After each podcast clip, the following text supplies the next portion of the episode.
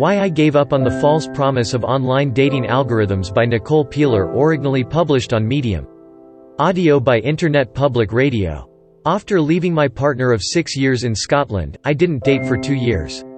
I was grieving my relationship, even though ending it was for the best. I was also consumed by my first job as a professor, and writing my first contracted novels. But after a move to Pittsburgh for a new job, I decided I was ready to date again. Everyone told me I had only one option, online dating. Otherwise I'd never meet anyone. In the pre-swiping era of 2010 there were two credible options, Match.com and Chemistry.com. After perusing both sites, the PhD in me couldn't resist the second. It had me take a quiz, then assigned me a type so Chemistry.com could find me compatible matches. Quite frankly, online dating sounded like a relief, given that regular dating necessitated all the things I knew I wasn't good at, like making myself vulnerable and letting strangers into my tidy little existence.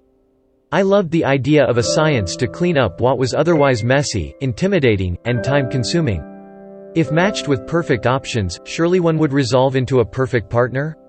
One of my first dates was with a man I'll call Chaz. Chaz wasn't my usual type. He was kinda weedy, with a ponytail and John Lennon-esque glasses. He had an art degree and was stereotypically underemployed in a job with bad hours. Chemistry.com, however, insisted we were absurdly compatible so I gave him a shot. On the surface, it went well. We both worked all the time, so we didn't see each other very often. But when we did, it was nice. He was a good listener and he had some interesting rules, for example, one should always, and only, order two toppings on any given pizza. I'd spent my twenties dallying with men who may or may not have been employed by MI6, or played cricket the games take entire days, people, or who wanted me to disappear with them into swamps or up mountains to do God knows what. I'd expended a lot of energy on relationship drama, ridiculous adventures, and making cucumber sandwiches. In contrast, Chaz simply went to work at a museum. He either didn't have hobbies or passions, or he didn't have the resources to pursue them.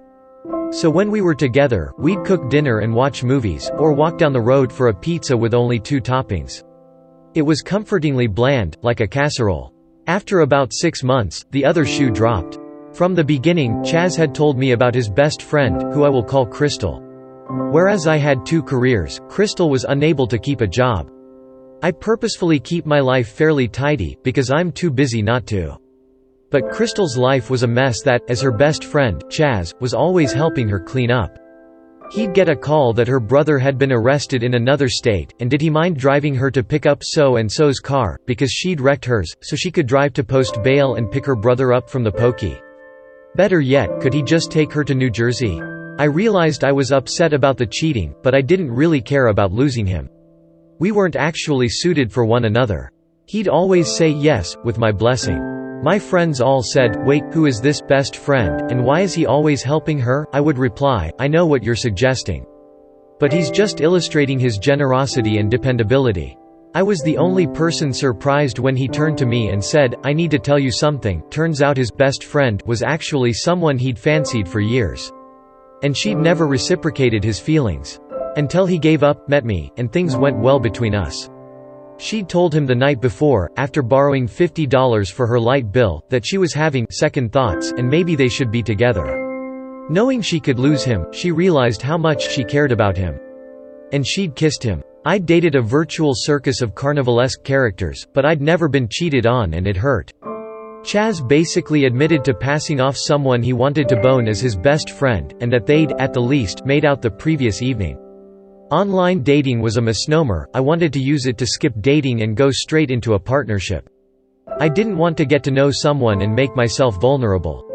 So, I said to him, someone who has rejected you for years suddenly changes her mind after you become unavailable? And you think she's serious? That if we break up, and you're free, she'll be there waiting? I wanted to explain he was being incredibly dumb. Cosmo would tell him anyone who only wants you when you appear happy with someone else isn't really into you. Spoiler alert, a few months later, on the social media I couldn't resist stalking, Crystal was showing off matching tattoos with a new boyfriend who was definitely not Chaz, but before I settled him down for some real talk, I snapped out of it. I was the person upon whom he'd cheated, therefore he could go fuck himself. After we broke up, I thought it all through. I realized I was upset about the cheating, but I didn't really care about losing him. We weren't actually suited for one another.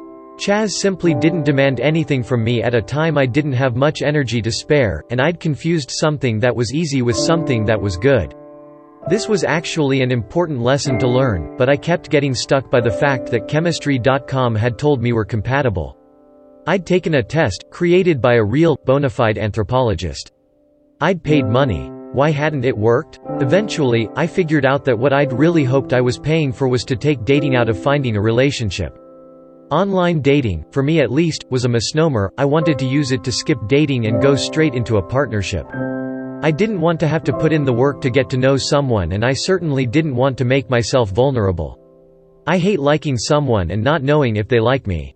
I hate not liking someone, and feeling like I should because they're good on paper. I also have an extremely traitorous vagina, which inevitably finds the most incompatible human being in a room and demands I climb them like a tree. Obviously, the real problem is that I don't like feeling out of control. Yes, I am in therapy for this. But back then, dating was just really scary in a way I didn't know how to handle. That's where online dating came in. From its inception, it suggested that it gave us control. Take how online dating has evolved, with each new site, app, or upgrade purporting to address a problem the competition doesn't. Afraid people don't find you attractive?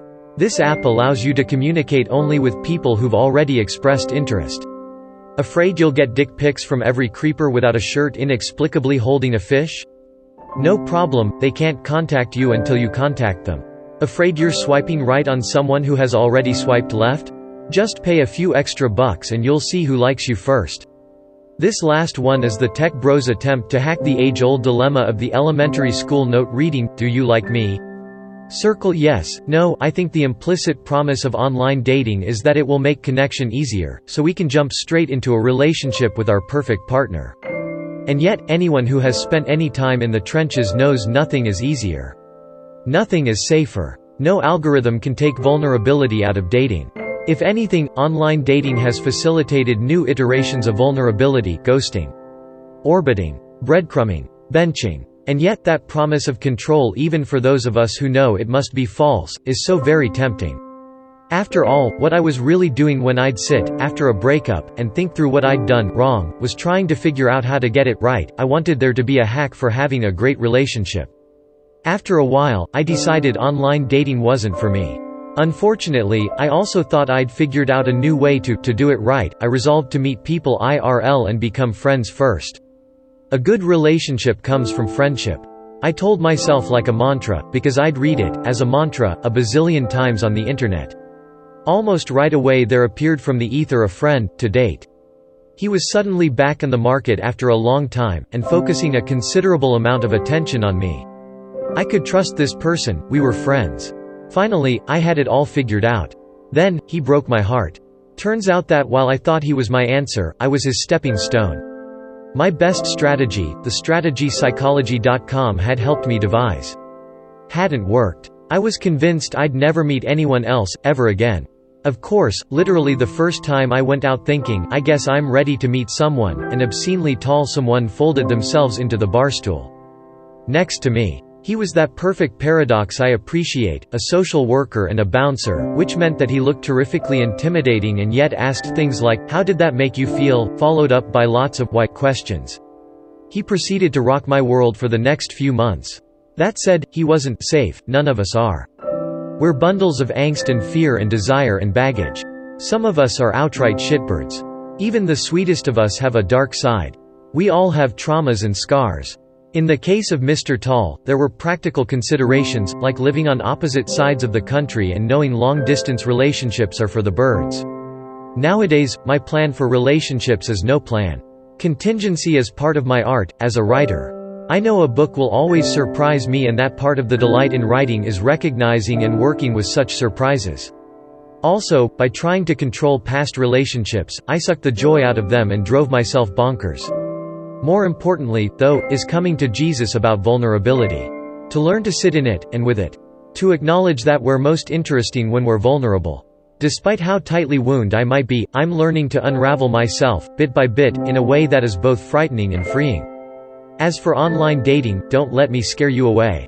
Just know the algorithms might bring more people to your attention, but they can't make relationships any less complicated or less scary. And that's not a bad thing, opportunity springs from complexity. We just have to be brave enough to grow into the sudden plot twists that vulnerability creates. So put on a shirt and put down that fish, and get to getting vulnerable.